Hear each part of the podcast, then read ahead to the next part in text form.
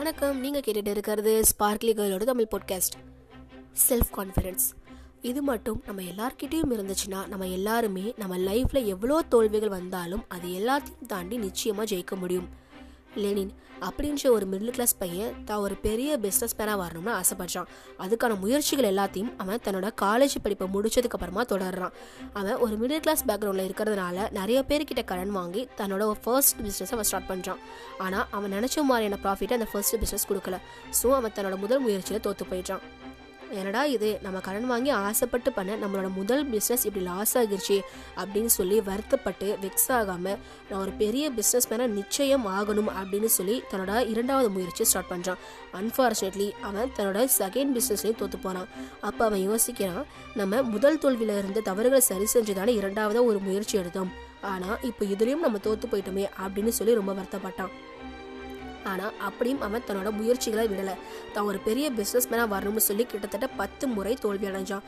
ஆனால் ஒரு முறை கூட அவன் அவன் எவ்வளோ தோத்தாலும் அவனோட செல்ஃப் கான்ஃபிடென்ஸையும் அவனோட விடாமுயற்சியும் அவன் கைவிடலை. அவனோட பத்து தோல்விகளுக்கு அப்புறமா தன்னோட பதினோராவது முயற்சியில் அவன் எல்லாத்தையும் ஆச்சரியப்படுற மாதிரி அவனே ஆச்சரியப்படுற மாதிரி ஒரு பெரிய வெற்றியை அவன் ஆசைப்பட்டதை விட ஒரு மிகப்பெரிய பிஸ்னஸ் மேனாக வரான். அப்போ அவன் இன்டர்வியூவருக்கு வந்த மீடியா பீப்புள் கேட்குறாங்க நீங்கள் இவ்வளோ டைம் ஃபெயிலியர் ஆகியிருக்கீங்களே இப்போ எப்படி உங்களுக்கு தொடர்ந்து முயற்சி எடுக்கணும்? அப்படின்னு தோணுச்சு அப்படின்னு சொல்லி கேட்டாங்க. அதுக்கு நம்ம லெனின் ஒரு ஆச்சரியமான ஆன்சரை சொல்கிறாரு நான் பத்து வாட்டி தோல்வி அடைஞ்சப்போ நான் ரொம்ப வருத்தப்பட்டேன். நான் என்னோட தப்பு என்ன அப்படின்னு சொல்லி ஒரு ஒரு டைமும் அனலைஸ் பண்ணுவேன். அந்த தப்பை நெக்ஸ்ட் டைம் சேஞ்ச் பண்ணிப்பேன்.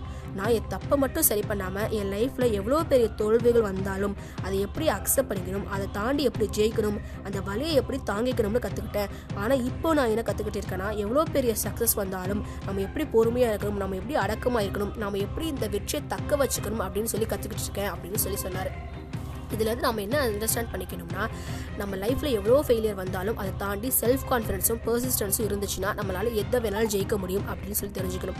நம்ம லைஃப்பில் ஒரு டென் பிஸ்னஸ் பண்ணுறோம் அதில் ஃபைவ் பிஸ்னஸ் ஃபெயிலியர் ஆகுறதா? ஆகட்டும். இதனால என்ன இருக்குது பரவாயில்ல. அதனால நம்ம மனசு கஷ்டப்பட்டு அதனால டிப்ரெஸ் ஆகாமல் ஒரு பர்சிஸ்டன்ஸோட நெக்ஸ்ட் ஸ்டெப் எடுக்கணும். நம்ம மேலே மற்றவங்க வைக்கிற கான்ஃபிடென்ட்டை விட நாம் மற்றவங்க மேலே வைக்கிற கான்ஃபிடென்ட்டை விட நம்ம மேலே நாம வைக்கக்கூடிய கான்ஃபிடன்ஸும் நம்மளோட பர்சிஸ்டன்ஸும் தான் நம்மளை ஒரு பெரிய இடத்துக்கு கொண்டுட்டு போகும்.